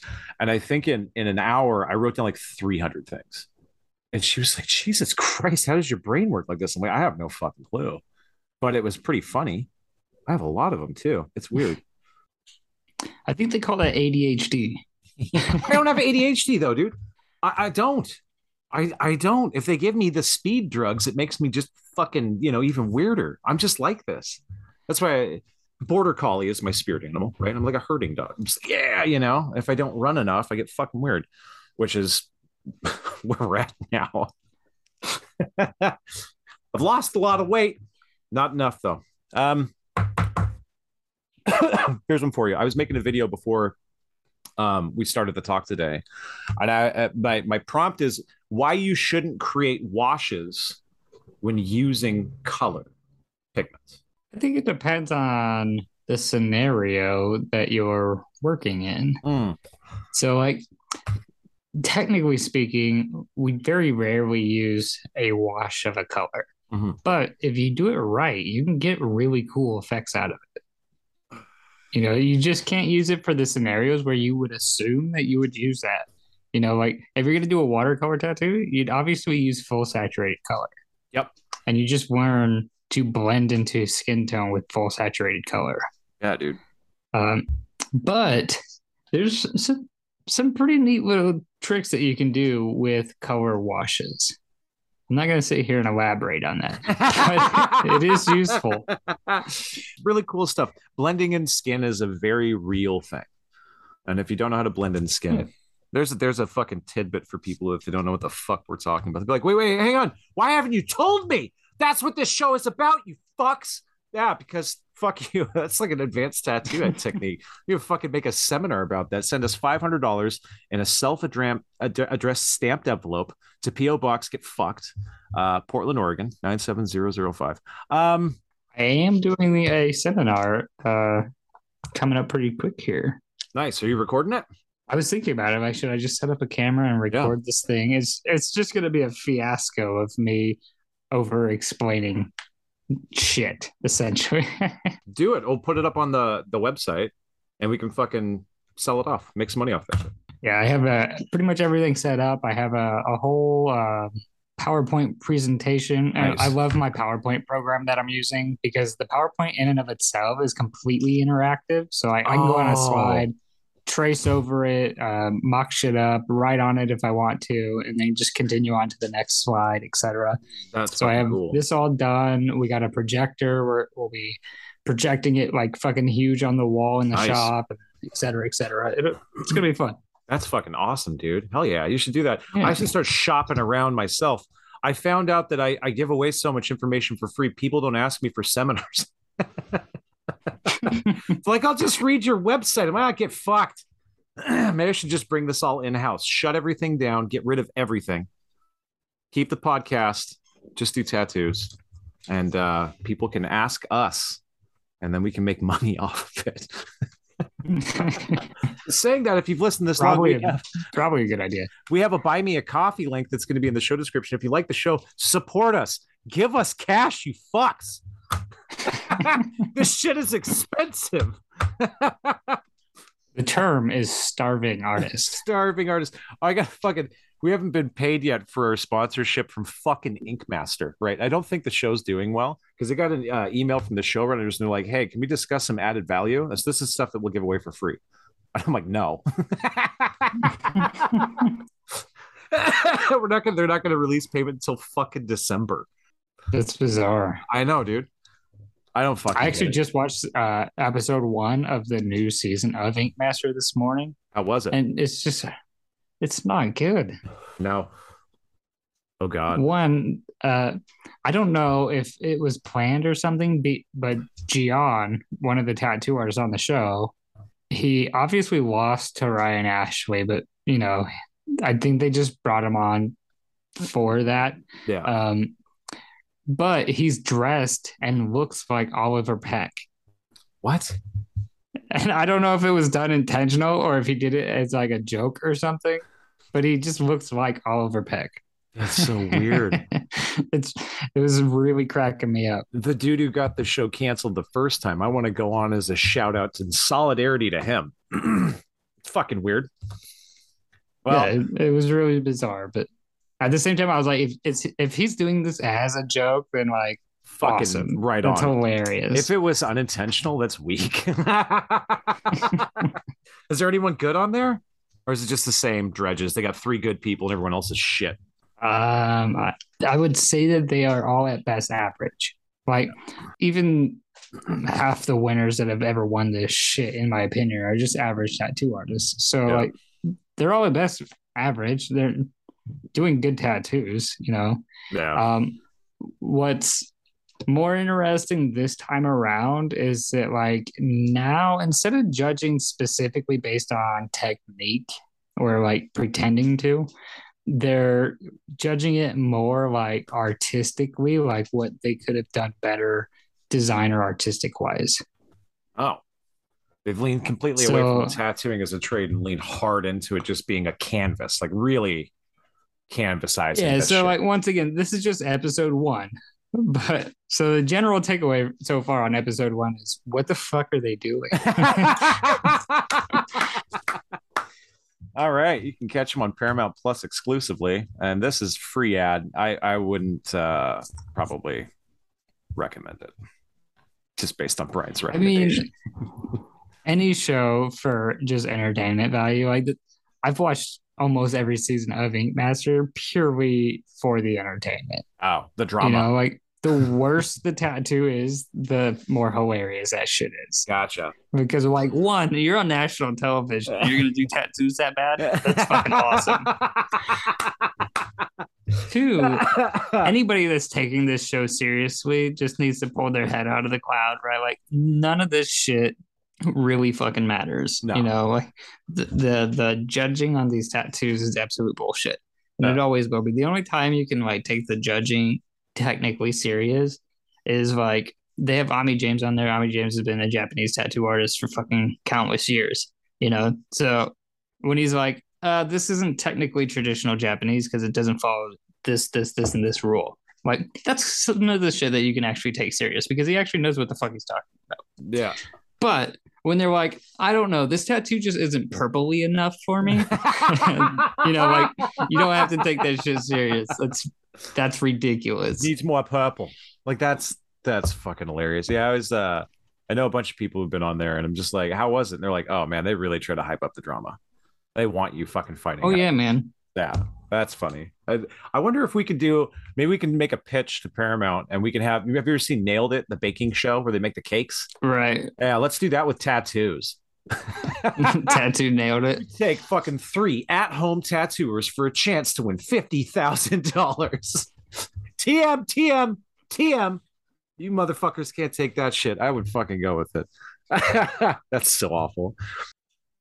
So now we're in science mode. Science mode. We actually had a good question come in. It came in uh, a couple weeks ago. I don't know if I already read this to you or not. But said, uh, I saw uh, from David, I saw someone say that you could open up the skin to pack more black and effectively by going over it with a light wash first. Have you ever heard anything about oh this? my god. Okay, there's a tattoo artist, and I'm not gonna say his name. Yeah, but he'll if he hears this, he'll know who he is. Mm. A friend of mine was chatting this guy up one day, and he does black and gray tattoos, and he's like, "The big secret is that I just grind over top of the entire tattoo surface real quick with water or a white wash." right? So you just go over the whole goddamn thing and then you do the tattoo. Like, so you just fuck the whole skin surface up first and then you spend hours tattooing over top of. That's Oh. insane. yeah. But there are people that believe that this actually works better. Mhm. Yeah. yeah. Oh my gosh, dude. I, I wrote a response to this stuff, but I'm glad that you think that it's just as nutty as possible, right? Because there's was the easiest thing, right? If you go over the skin with needles, you're creating trauma. So you're already at a state where Right. the skin is damaged. Now, because you're stimulating the immune system, it could be if you did, did not increase the trauma at any more uh, or any greater amount, that if you went over it and you uh, saturated stuff, there'd be more immune cells there that could possibly hold on to more pigment and make it appear more saturated. But every time you go over the fucking skin, you're chewing it up more. so there's going to be a diminishing return on this stuff. It doesn't work. It doesn't work. It, it doesn't like we've never seen Japanese tattooers sitting there with fucking Irezumi just doing a dry run over a sleeve before they get started. You know? you know what works the best? Doing it right the first time. That's just yeah.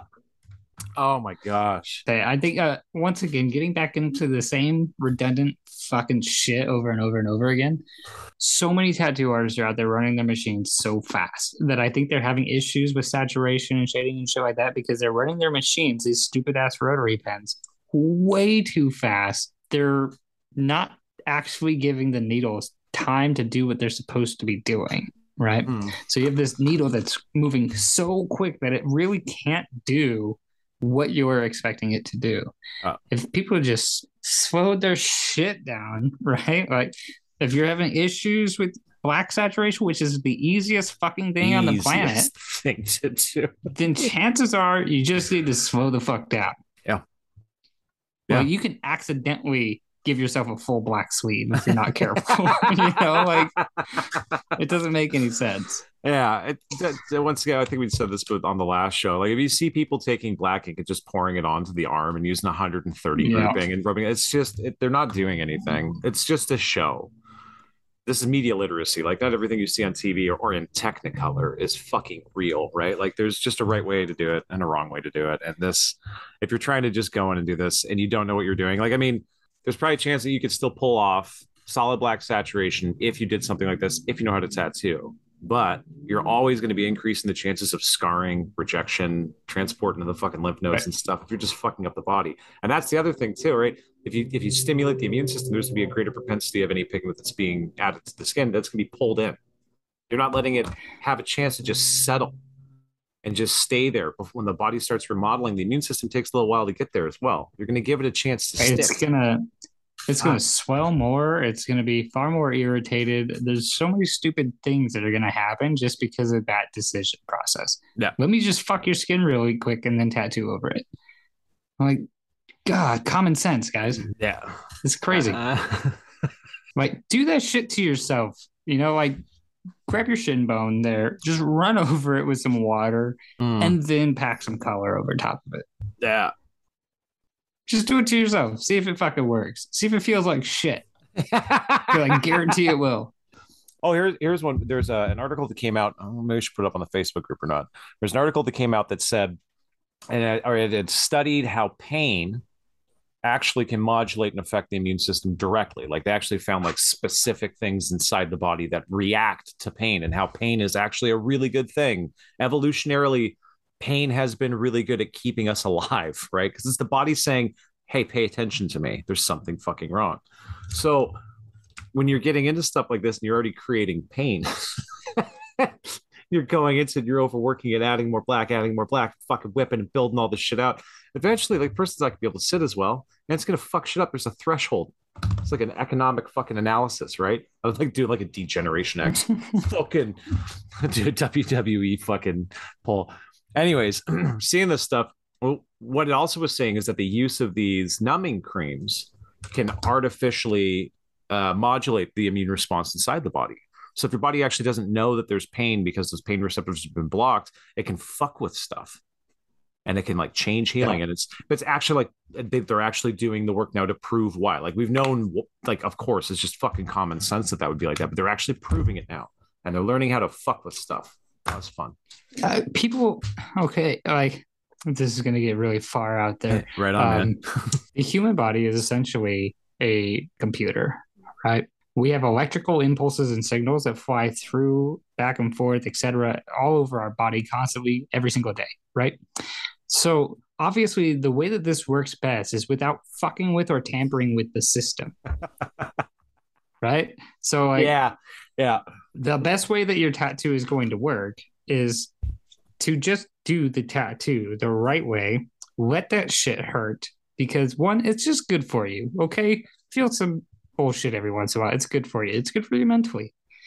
But obviously that's going to send a signal. That signal goes to the brain. The brain sends a signal back to all these other little cellular structures that are going around, right? All these weird little creatures that live inside your body.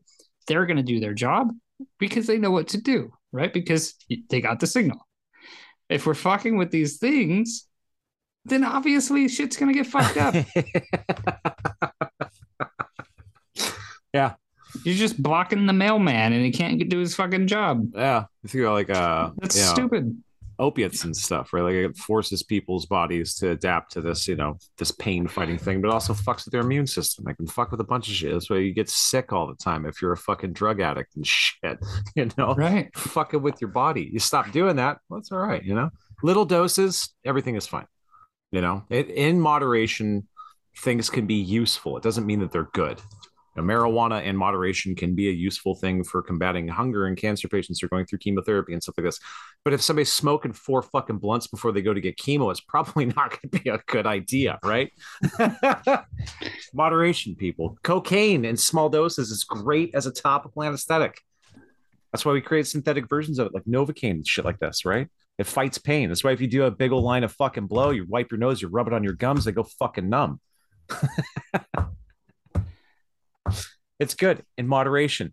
You're fucking cracking fucking four eight balls, you know, and a night. problem there.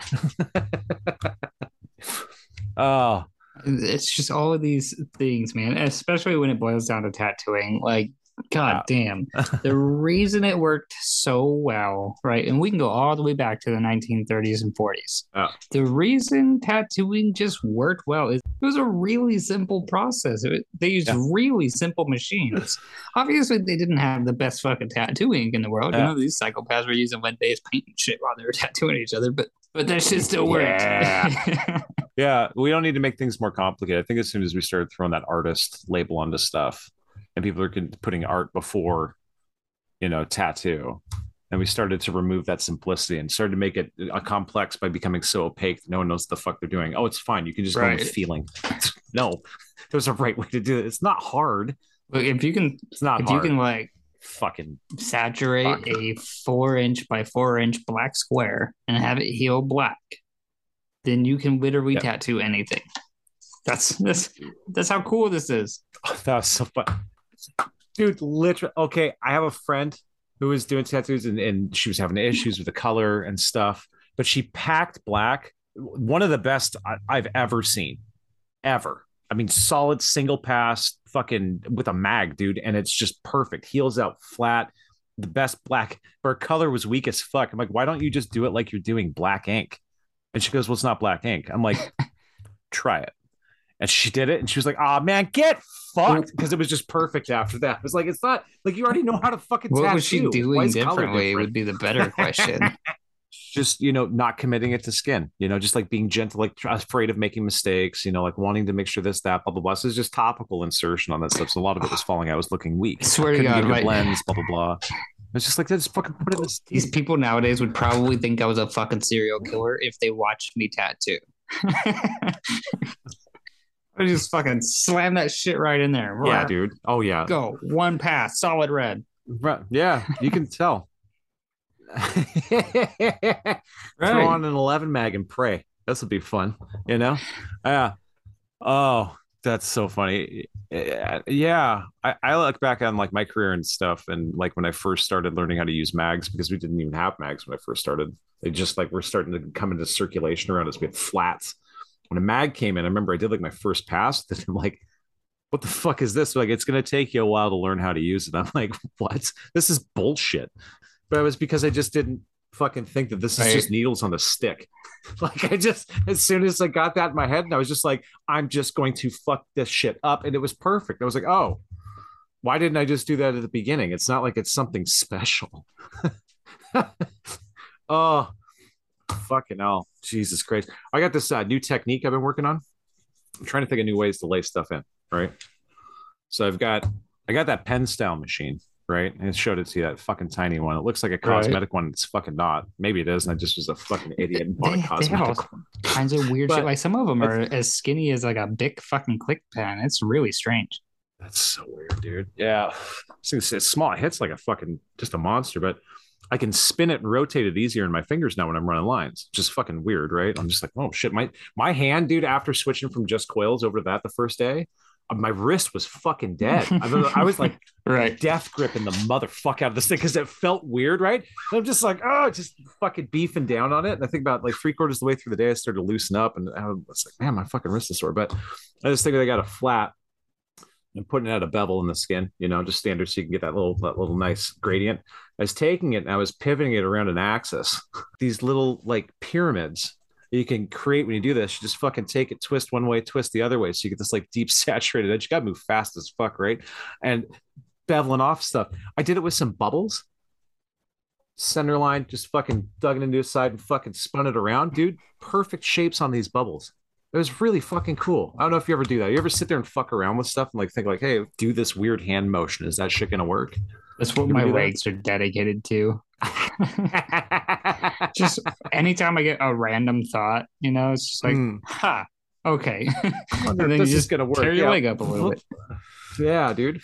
It was neat. I was trying to think about like all the tools that we have because like when you think about painting, you have all these different brushes that do all these different effects, right? And everyone's like painting and tattooing are synonymous. And I'm like, oh well, get fucked. Maybe they are, maybe they're not. I doubt it. I don't think so. But I was like, well, what if I tried to replicate these these brushes and how they can work?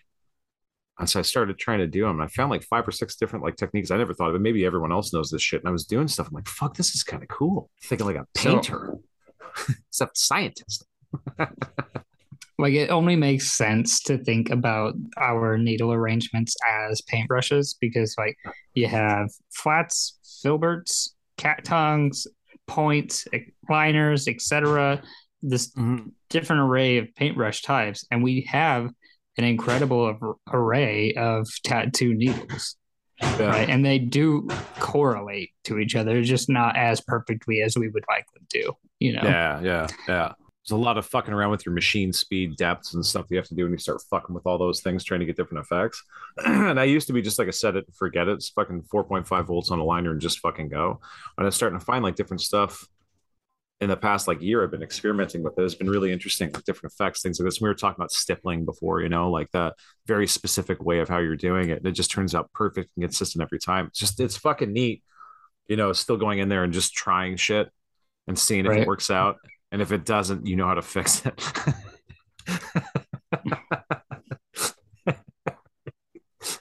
that's just gonna this is all about critiques, right? So anyone has a critique on that thought, I get a bunch of angry emails, you know fucking Tony. There's just I, a lot of shit that like like you don't really see much of anymore, or at least I don't. I don't know. Maybe it's because I work with younger people now, but like mm.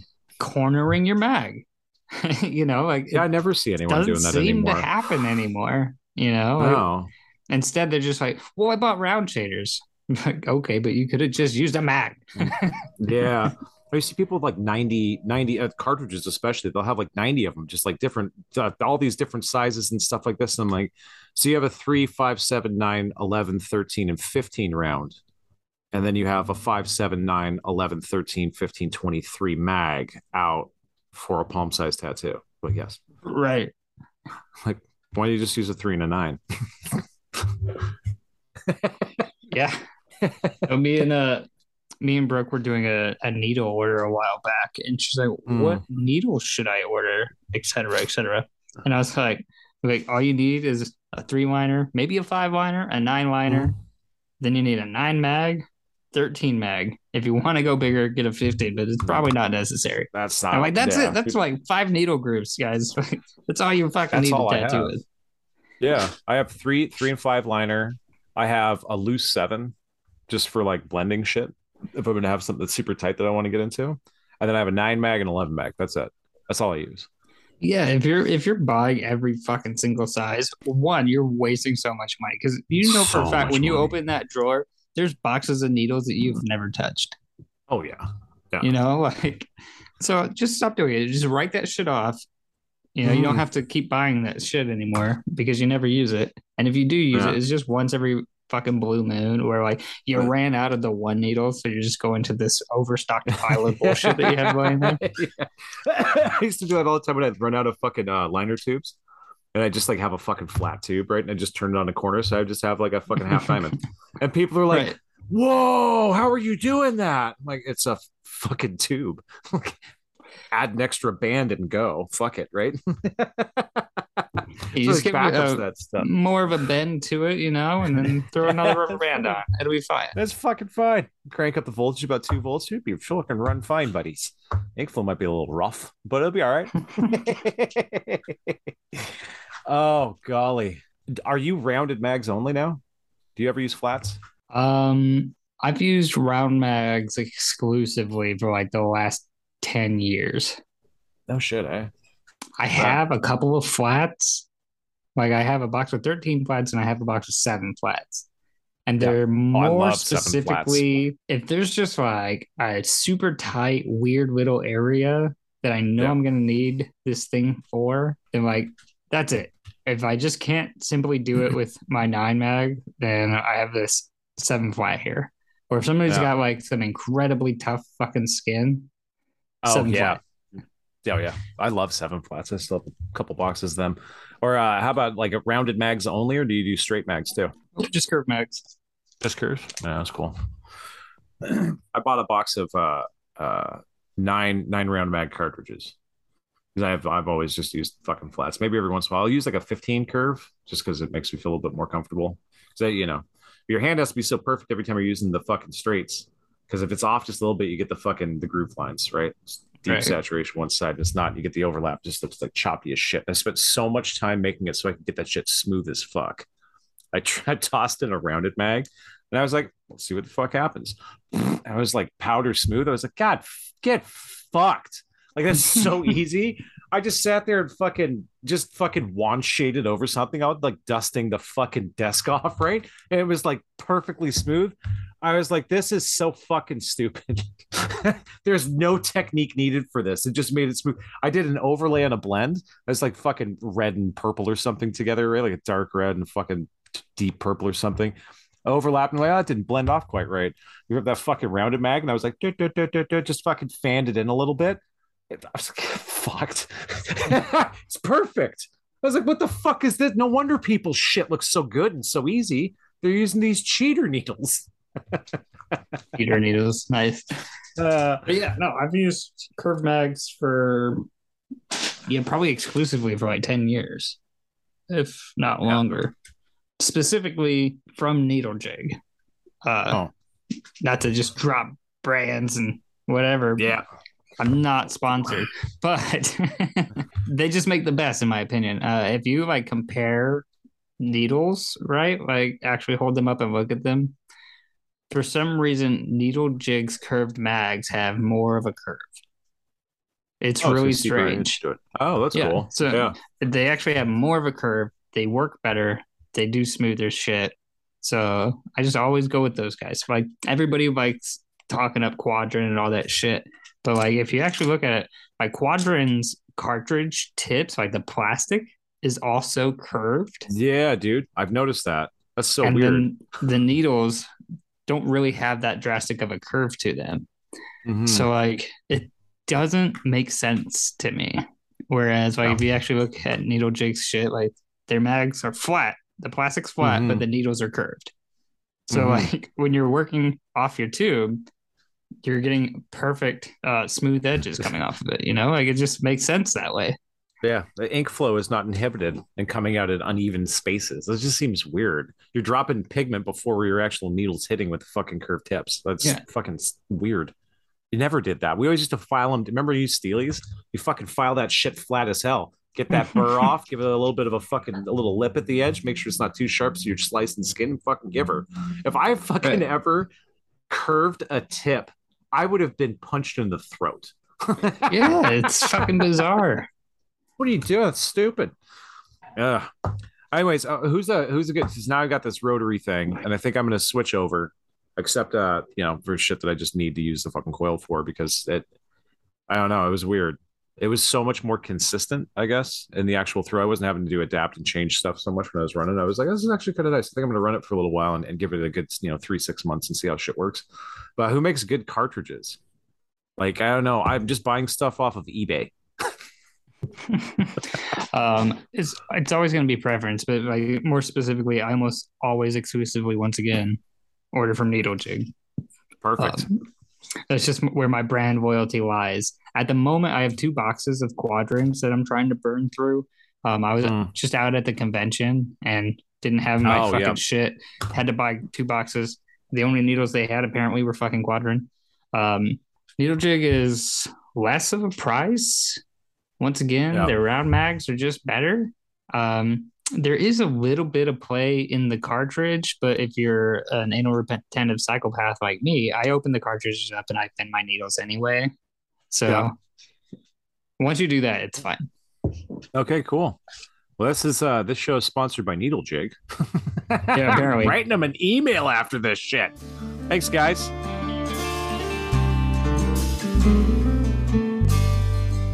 Is our generic outro track. Thank you, everyone, for listening. Remember, please go give us a like, subscribe, review on any of the podcast players or platforms that you enjoy listening to us on.